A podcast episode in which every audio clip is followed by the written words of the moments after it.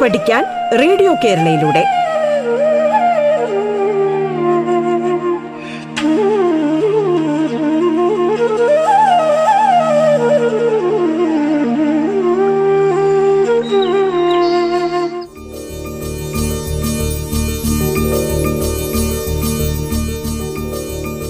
നമസ്കാരം. പാഠത്തിൽ ഇന്ന് 10th ക്ലാസ് ബയോളജി ക്ലാസ്സാണ്. Palakkad Chalissery G H S എസിലെ അധ്യാപകൻ ശ്രീ വേണുഗോപാലാണ് ഇന്ന് ക്ലാസ്സുകൾ എടുത്തു നൽകുന്നത്. സ്വാഗതം. പാഠത്തിലേക്ക്.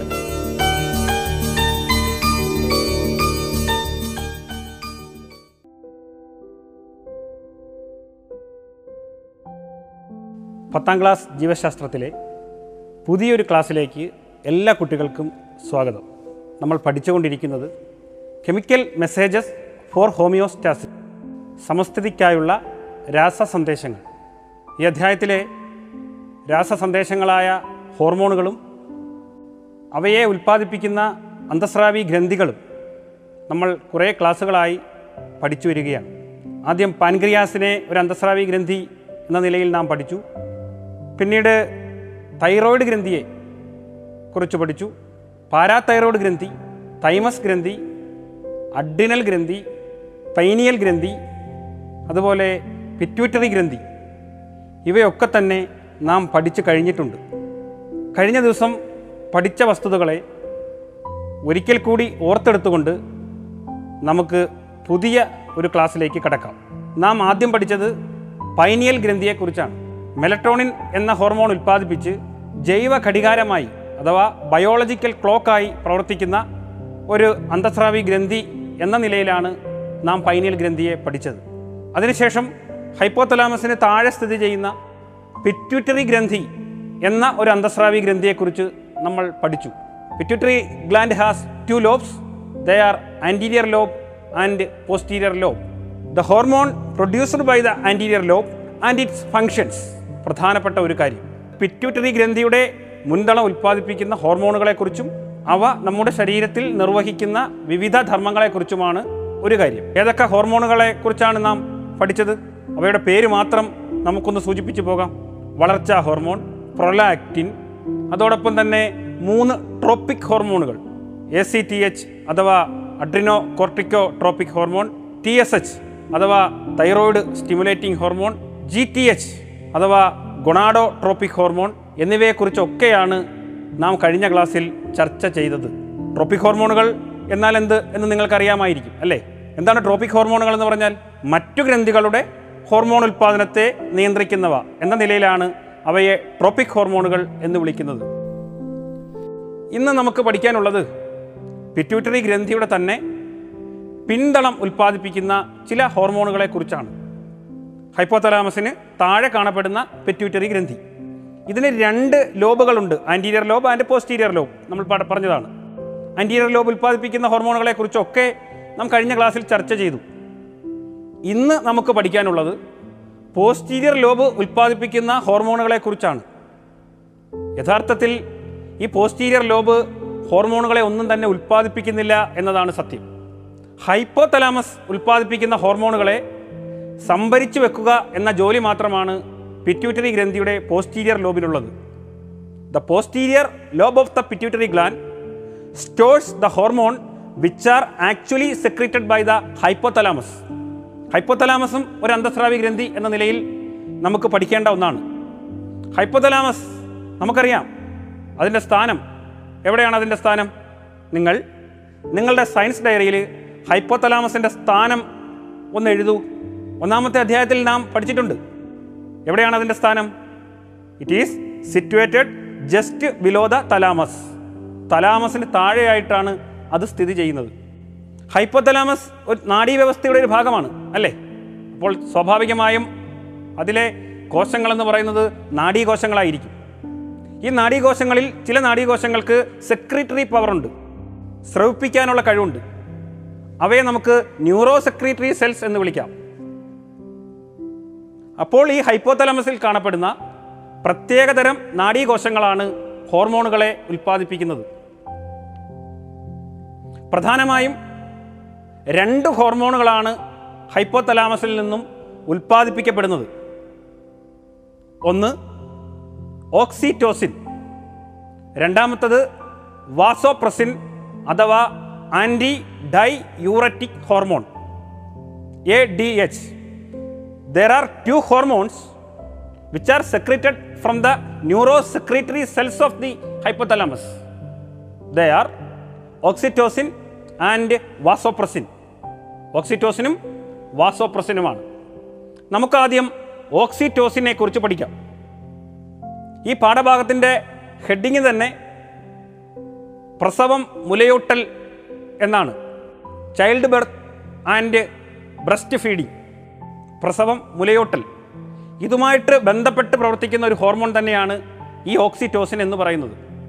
ഓക്സിറ്റോസിൻ്റെ പ്രധാനപ്പെട്ട രണ്ട് ഫംഗ്ഷനുകൾ, ഒന്ന് it facilitate child birth by stimulating the smooth muscles of the uterine wall. ഇത് പ്രസവം സുഗമമാക്കാനായി ഗർഭാശയ ഭിത്തികളിൽ പ്രവർത്തിക്കുന്നു. ഗർഭാശയത്തിലെ മിനുസപേശികളിൽ പ്രവർത്തിച്ച് പ്രസവം സുഗമമാക്കാൻ സഹായിക്കുന്ന ഒരു ഹോർമോണാണ് ഓക്സിറ്റോസിൻ എന്ന് പറയുന്നത്. അതുകൊണ്ട് തന്നെ പ്രസവവേളകളിൽ ഈ ഹോർമോണാണ് സ്ത്രീകളിൽ പ്രസവം സുഗമമാക്കാനായി കുത്തിവെക്കുന്നത്. ഇതിൻ്റെ ധർമ്മം തന്നെ ഗർഭാശയത്തിലെ മിനുസപേശികളെ സങ്കോചിപ്പിച്ച് പ്രസവം സുഗമമാക്കുന്നു. അതുകൊണ്ട് തന്നെയാണ് ഇത് പ്രസവവേളകളിൽ കുത്തിവെക്കാനായി ഉപയോഗിക്കുന്നത്. ഈ ഹോർമോണിൻ്റെ മറ്റൊരു ധർമ്മം, ദാറ്റ് ഈസ് ലാക്റ്റേഷൻ, പാൽ ചുരത്താൻ സഹായിക്കുന്നു. ഇറ്റ് ഫെസിലിറ്റേറ്റ് ലാക്റ്റേഷൻ, പാൽ ചുരത്താൻ സഹായിക്കുന്നു. നാം കഴിഞ്ഞ ക്ലാസ്സിൽ പാൽ ഉണ്ടാകാൻ സഹായിക്കുന്ന ഒരു ഹോർമോണിനെ കുറിച്ച് പഠിച്ചിരുന്നു. നിങ്ങൾക്ക് ഓർമ്മയുണ്ടോ? ഏതാണത്? യെസ്, പ്രൊലാക്റ്റിൻ ആണത്. പ്രൊലാക്റ്റിൻ എന്ന് പറയുന്ന ഹോർമോൺ പാൽ ഉണ്ടാകാൻ സഹായിക്കുന്ന ഒരു ഹോർമോൺ ആണെങ്കിൽ അത് ഉൽപ്പാദിപ്പിക്കപ്പെടുന്നത് പിറ്റ്യൂട്ടറി ഗ്രന്ഥിയുടെ മുൻതളമാണ്. എന്നാൽ ഹൈപ്പോതലാമസ് ഉൽപ്പാദിപ്പിക്കപ്പെട്ട് പിറ്റ്യൂട്ടറി ഗ്രന്ഥിയുടെ പിൻതളത്തിൽ സംഭരിക്കുന്ന ഒരു ഹോർമോണായ ഓക്സിറ്റോസിൻ എന്ന ഹോർമോണാണ് പാൽ ചുരത്താൻ സഹായിക്കുന്നത്. മിൽക്ക് ലെറ്റ് ഡൗൺ ഹോർമോണാണ്, പാൽ പുറത്തു വരാൻ സഹായിക്കുന്ന ഹോർമോണാണ്. ഈ ഹൈപ്പോതലാമസിൽ ഉൽപ്പാദിപ്പിക്കപ്പെട്ട ഹോർമോണുകൾ എങ്ങനെയായിരിക്കും പിറ്റ്യൂട്ടറി ഗ്രന്ഥിയുടെ പിൻതളത്തിലെത്തുന്നത്? നാം കഴിഞ്ഞ ക്ലാസ്സിൽ കണ്ടതാണ്. അവിടെ നേർവ് ഫൈബർ അല്ലെങ്കിൽ നാഡീ തന്തുണ്ട്. ഈ നാഡീ തന്തു വഴിയാണ് ഹൈപ്പോതലാമസ് ഉൽപ്പാദിപ്പിക്കുന്ന ഹോർമോണുകൾ പിറ്റ്യൂട്ടറി ഗ്രന്ഥിയുടെ പിൻതളത്തിൽ എത്തിച്ചേരുന്നതും അവിടെ സംഭരിച്ച് വെക്കപ്പെടുന്നതും. അപ്പോൾ നാം ഇപ്പോൾ പറഞ്ഞ ഹോർമോണിൻ്റെ പേര് ഓക്സിറ്റോസിൻ എന്നാണ്. അത് യഥാർത്ഥത്തിൽ പുറത്തു വരുന്നത് പിറ്റ്യൂട്ടറി ഗ്രന്ഥിയുടെ പിൻതളത്തിൽ നിന്നാണെങ്കിലും ഉൽപ്പാദിപ്പിക്കപ്പെടുന്നത് ഹൈപ്പോതലാമസിലെ ന്യൂറോ സെക്രട്ടറി സെൽസാണ്, പ്രത്യേക നാഡീകോശങ്ങളാണ്. ഹൈപ്പോതലാമസിലെ പ്രത്യേക നാഡീകോശങ്ങൾ ഉൽപ്പാദിപ്പിക്കുന്ന ഓക്സിറ്റോസിൻ എന്നറിയപ്പെടുന്ന ഹോർമോൺ നാഡീ തന്തുക്കൾ വഴി പിറ്റ്യൂട്ടറി ഗ്രന്ഥിയുടെ പിൻതളത്തിലെത്തുകയും അവിടെ സംഭരിച്ചു വെക്കപ്പെടുകയും ആവശ്യാനുസരണം രക്തത്തിലേക്ക് സ്രവിപ്പിക്കപ്പെടുകയും ചെയ്യുന്നു. എന്താണ് ആവശ്യം? ഇതിൻ്റെ ധർമ്മം എന്താണ്? It facilitate child birth by stimulating the smooth muscles of the uterine wall. ഇത് ഗർഭാശയ ഭിത്തികളിൽ പ്രവർത്തിച്ച് പ്രസവം സുഗമമാക്കാൻ സഹായിക്കുന്ന ഒരു ഹോർമോണാണ്. ഇതിൻ്റെ രണ്ടാമതൊരു ധർമ്മം ഇറ്റ് ഫെസിലിറ്റേറ്റ് ലാക്റ്റേഷൻ. ഇത് പാൽ ചുരത്താൻ സഹായിക്കുന്നു, പാൽ പുറത്തു വരാൻ സഹായിക്കുന്നു. ഹൈപ്പോതലാമസിലെ പ്രത്യേക നാഡീകോശങ്ങൾ ഉൽപ്പാദിപ്പിക്കുന്ന ഓക്സിറ്റോസിൻ എന്നറിയപ്പെടുന്ന ഹോർമോൺ നാഡീ തന്തുക്കൾ വഴി പിറ്റ്യൂട്ടറി ഗ്രന്ഥിയുടെ പിൻതളത്തിലെത്തുകയും അവിടെ സംഭരിച്ചു വെക്കപ്പെടുകയും ആവശ്യാനുസരണം രക്തത്തിലേക്ക് സ്രവിപ്പിക്കപ്പെടുകയും ചെയ്യുന്നു. പാൽ ഉണ്ടാകാൻ സഹായിക്കുന്നത് പ്രൊലാക്റ്റിനാണ്. അത് ഉൽപ്പാദിപ്പിക്കപ്പെടുന്നത് പിറ്റ്യൂട്ടറി ഗ്രന്ഥിയുടെ മുൻതളമാണ്. നമ്മൾ നേരത്തെ പഠിച്ചതാണ്. ഓക്സിറ്റോസിനെ കൂടാതെ ഹൈപ്പോതലാമസിലെ ന്യൂറോ സെക്രട്ടറി കോശങ്ങൾ മറ്റൊരു ഹോർമോണിനെ കൂടി ഉണ്ടാക്കുന്നുണ്ട്. There is another hormone which is secreted by the neuro secretory cells of the hypothalamus. That is vasopressin. അതായത് വാസോപ്രസിൻ എന്ന ഹോർമോൺ കൂടി ഓക്സിറ്റോസിന് പുറമെ ഹൈപ്പോതലാമസിലെ ന്യൂറോ സെക്രട്ടറി സെൽസ് അല്ലെങ്കിൽ പ്രത്യേക നാഡീകോശങ്ങൾ ഉൽപ്പാദിപ്പിക്കുന്നുണ്ട്. ഇതും ഓക്സിറ്റോസിനെ പോലെ തന്നെ നാഡീ തന്തുക്കൾ വഴി സഞ്ചരിച്ച് പിറ്റ്യൂട്ടറി ഗ്രന്ഥിയുടെ പിൻതളത്തിൽ സംഭരിക്കുകയും ആവശ്യം വരുമ്പോൾ രക്തത്തിലേക്ക് സ്രവിപ്പിക്കപ്പെടുകയും ചെയ്യുന്നു. നമുക്കിനി വാസോപ്രസിൻ്റെ പ്രവർത്തനത്തിലേക്ക് കടക്കാം. ഞാൻ പറഞ്ഞു വാസോപ്രസിന് മറ്റൊരു പേരുണ്ട്. എന്താണ് ആ പേര്? ADH അഥവാ ആൻറ്റി ഡൈയൂററ്റിക് ഹോർമോൺ.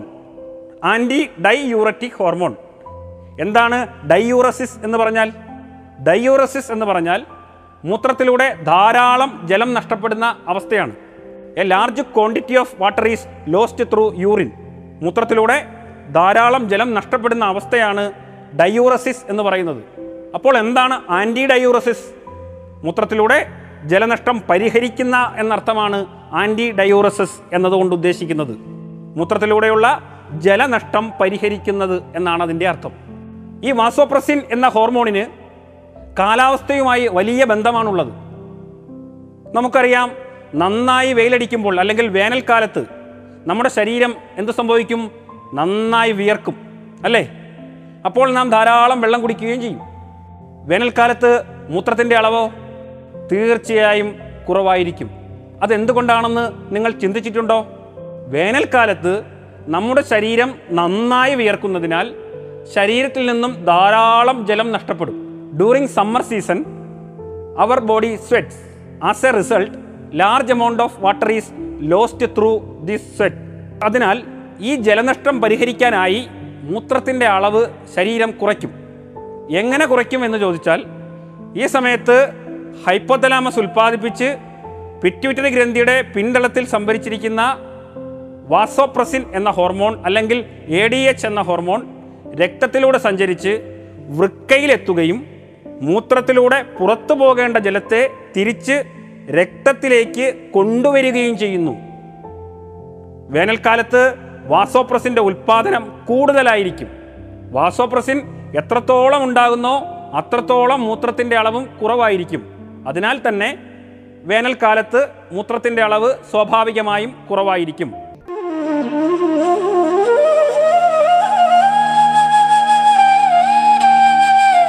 പാഠം കേട്ടു പഠിക്കാൻ റേഡിയോ കേരളയിലൂടെ പാഠത്തിൽ ഇനി ഇടവേള.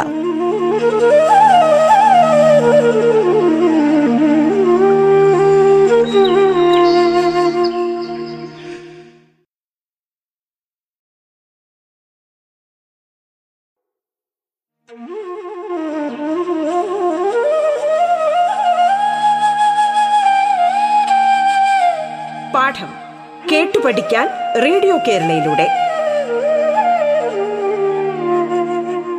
തുടർന്ന് കേൾക്കാം. പാഠം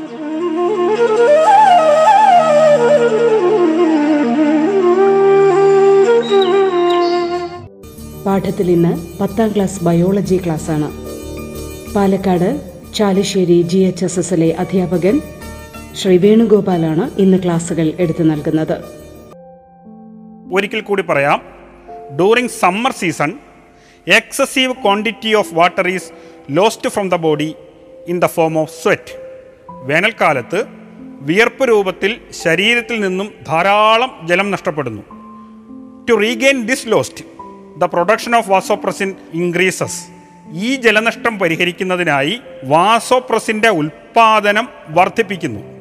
vasopressin acts on the kidneys and reabsorbs water in to the blood. Vasopressin വൃക്കയിൽ പ്രവർത്തിച്ച് ജലത്തെ രക്തത്തിലേക്ക് പുനരാകിരണം ചെയ്യുന്നു.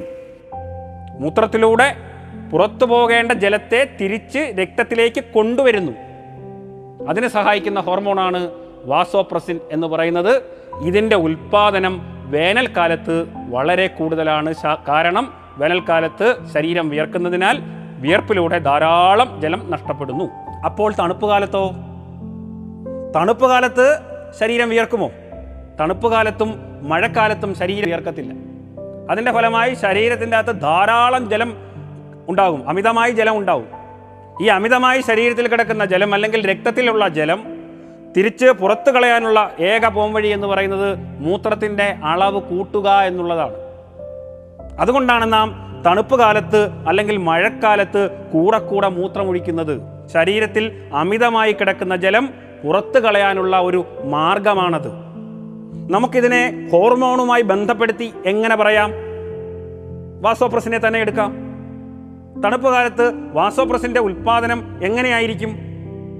During the winter and rainy season the production of vasopressin is less. തണുപ്പുകാലത്തും മഴക്കാലത്തും വാസോപ്രസിൻ്റെ ഉൽപ്പാദനം കുറവായിരിക്കും. വാസോപ്രസിൻ്റെ ഉൽപ്പാദനം കുറവാണെങ്കിൽ എന്തായിരിക്കും സംഭവിക്കുന്നത്? നിങ്ങളൊന്ന് ചിന്തിച്ചു നോക്കൂ. നമുക്കറിയാം വാസോപ്രസിൻ വൃക്കയിൽ പ്രവർത്തിച്ച് മൂത്രത്തിലൂടെ പുറത്തു പോകേണ്ട ജലത്തെ രക്തത്തിലേക്ക് പുനരാകിരണം ചെയ്യാൻ സഹായിക്കുന്ന ഒരു ഹോർമോണാണ്. അപ്പോൾ വാസോപ്രസിൻ്റെ അഭാവത്തിൽ മൂത്രത്തിലൂടെ ധാരാളം ജലം നഷ്ടപ്പെടുന്ന അവസ്ഥയുണ്ടാകും, അല്ലേ? Due to the decreased production of vasopressin, excess quantity of water is eliminated through urine because there is decreased reabsorption of water in the kidneys. അപ്പോൾ തണുപ്പ് കാലത്തും മഴക്കാലത്തും മൂത്രത്തിൻ്റെ അളവ് കൂടുതലായിരിക്കും. ഇതുമായി ബന്ധപ്പെട്ട് നിങ്ങൾ സയൻസ് ഡയറിയിൽ ഉൾപ്പെടുത്തേണ്ട ഒരു പ്രവർത്തനം കൂടി ഞാൻ ഇതോടൊപ്പം നൽകുന്നു. ആദ്യം നാം പഠിച്ച ഓക്സിറ്റോസിൻ്റെ പ്രവർത്തനം, അത് എന്തെല്ലാം ധർമ്മങ്ങളാണ് നിർവഹിക്കുന്നത് എന്നത് സംബന്ധിച്ച് നിങ്ങളൊരു കുറിപ്പ് തയ്യാറാക്കണം. അതോടൊപ്പം തന്നെ വേനൽക്കാലത്തും മഴക്കാലത്തും മൂത്രത്തിൻ്റെ അളവിൽ മാറ്റമുണ്ടാകാനുള്ള കാരണങ്ങൾ, അതും വാസോപ്രസിനും തമ്മിലുള്ള ബന്ധം എന്നിവ ഉൾപ്പെടുത്തി അതും ഒരു കുറിപ്പ് രൂപത്തിൽ നിങ്ങളുടെ സയൻസ് ഡയറിയിൽ ഉൾപ്പെടുത്തണം. ഇത് നിങ്ങളുടെ അധ്യാപകർക്ക് നൽകുകയും വേണം. ഇനി ഒരു രോഗാവസ്ഥയിലേക്കാണ് ഞാൻ വരുന്നത്. വാസോപ്രസിൻ അല്ലെങ്കിൽ എ ഡി എച്ചിൻ്റെ ഉൽപ്പാദനം ഇല്ലെങ്കിൽ കുറഞ്ഞാലോ എന്ത് സംഭവിക്കും? തീർച്ചയായും മൂത്രത്തിലൂടെ ധാരാളം ജലം നഷ്ടപ്പെടുന്ന അവസ്ഥയുണ്ടാകും, അല്ലേ?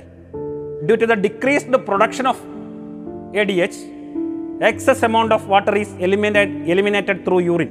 അതായത് വാസോപ്രസിൻ്റെ അഭാവത്തിൽ മൂത്രത്തിലൂടെ ധാരാളം ജലം നഷ്ടപ്പെടും. കാരണം നിങ്ങൾക്കറിയാം, വൃക്കയിൽ വെച്ച് ജലത്തിൻ്റെ രക്തത്തിലേക്കുള്ള പുനരാകിരണ തോത് വർദ്ധിപ്പിക്കുന്നത് വാസോപ്രസിൻ്റെ സാന്നിധ്യമാണ്. അപ്പോൾ സ്വാഭാവികമായും വാസോപ്രസിൻ്റെ അഥവാ എ ഡി എച്ചിൻ്റെ അഭാവത്തിൽ മൂത്രത്തിലൂടെ ധാരാളം ജലം നഷ്ടപ്പെടുന്ന അവസ്ഥയുണ്ടാകും. The decreased production of vasopressin leads to the decreased reabsorption of water in the kidneys. As a result large quantity of water is lost through urine. This is a condition and this condition is called diabetes insipidus. ഇപ്രകാരം വാസോപ്രസിൻ്റെ അഭാവത്തിൽ മൂത്രത്തിലൂടെ അധികമായി ജലം നഷ്ടപ്പെടുന്നത് ഒരു രോഗാവസ്ഥയാണ്. ഈ രോഗാവസ്ഥയുടെ പേര് ഡയബറ്റസ് ഇൻസിപ്പിഡസ്, ഡയബറ്റസ് ഇൻസിപ്പിഡസ് എന്നാണ്. ഇനി നമുക്ക് ഡയബറ്റസ് ഇൻസിപ്പിഡസിൻ്റെ പ്രധാന ലക്ഷണങ്ങൾ കൂടി പരിശോധിക്കാം. What are the major symptoms of diabetes insipidus? ശരീരത്തിൽ നിന്നും ധാരാളം ജലം നഷ്ടപ്പെടുന്ന രോഗാവസ്ഥയാണ് ഡയബറ്റസ് ഇൻസിപ്പിഡസ് എന്ന് ഞാൻ നേരത്തെ പറഞ്ഞല്ലോ. അപ്പോൾ കൂടെ കൂടെയുള്ള മൂത്രവിസർജനം, ഫ്രീക്വൻ്റ് യൂറിനേഷൻ, ഈ രോഗാവസ്ഥയുടെ പ്രധാന ലക്ഷണമാണ്. ശരീരത്തിൽ നിന്നും ധാരാളം ജലം നഷ്ടപ്പെടുന്നതിനാൽ കൂടിയ ദാഹം, ഇൻക്രീസ്ഡ് തേഴ്സ്റ്റ്, ഇതും ഈ രോഗാവസ്ഥയുടെ പ്രധാന ലക്ഷണമാണ്. അപ്പോൾ frequent urination and increased thirst are the two symptoms associated with diabetes insipidus. നിങ്ങളുടെ സയൻസ് ഡയറിയിൽ ഈ പറയുന്ന ഡയബറ്റിസ് ഇൻസിപ്പിഡസിനെ കുറിച്ച് കൂടിയുള്ള അതിൻ്റെ കാരണങ്ങളും അതിൻ്റെ ലക്ഷണങ്ങളും കൂടി ഉൾപ്പെടുത്തി ഉള്ള കുറിപ്പാണ് തയ്യാറാക്കേണ്ടത്. അതുകൂടി നിങ്ങളുടെ കുറിപ്പിൽ ഉൾപ്പെടുത്തണം.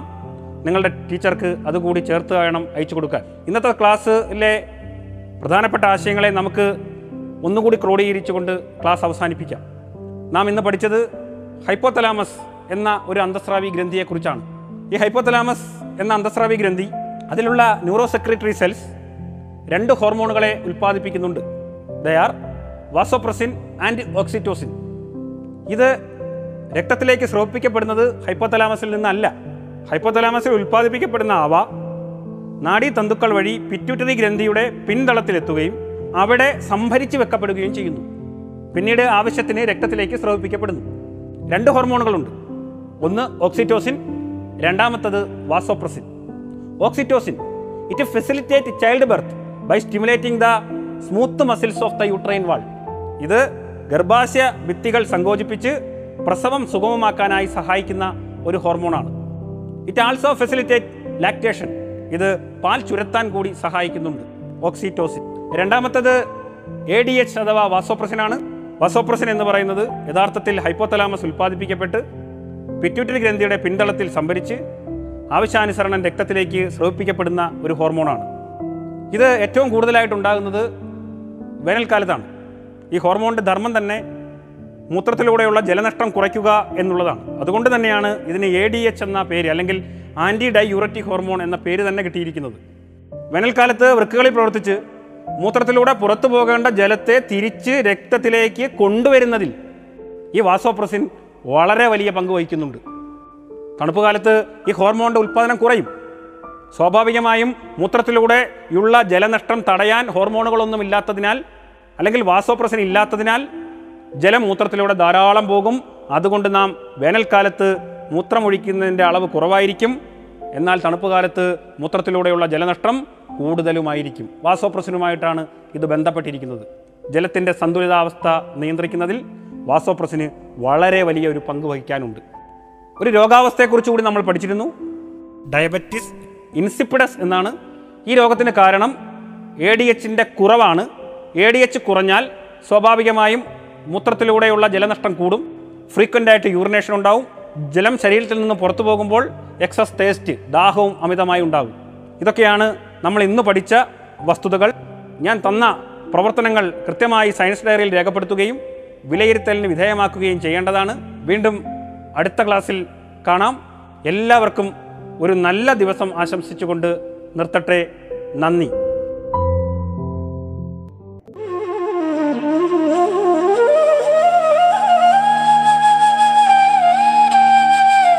പാഠം കേട്ടു പഠിക്കാൻ റേഡിയോ കേരളയിലൂടെ പാഠത്തിന്റെ ഇന്നത്തെ അധ്യായം പൂർണ്ണമാകുന്നു. ഇനി അടുത്ത ദിവസം കേൾക്കാം. നമസ്കാരം.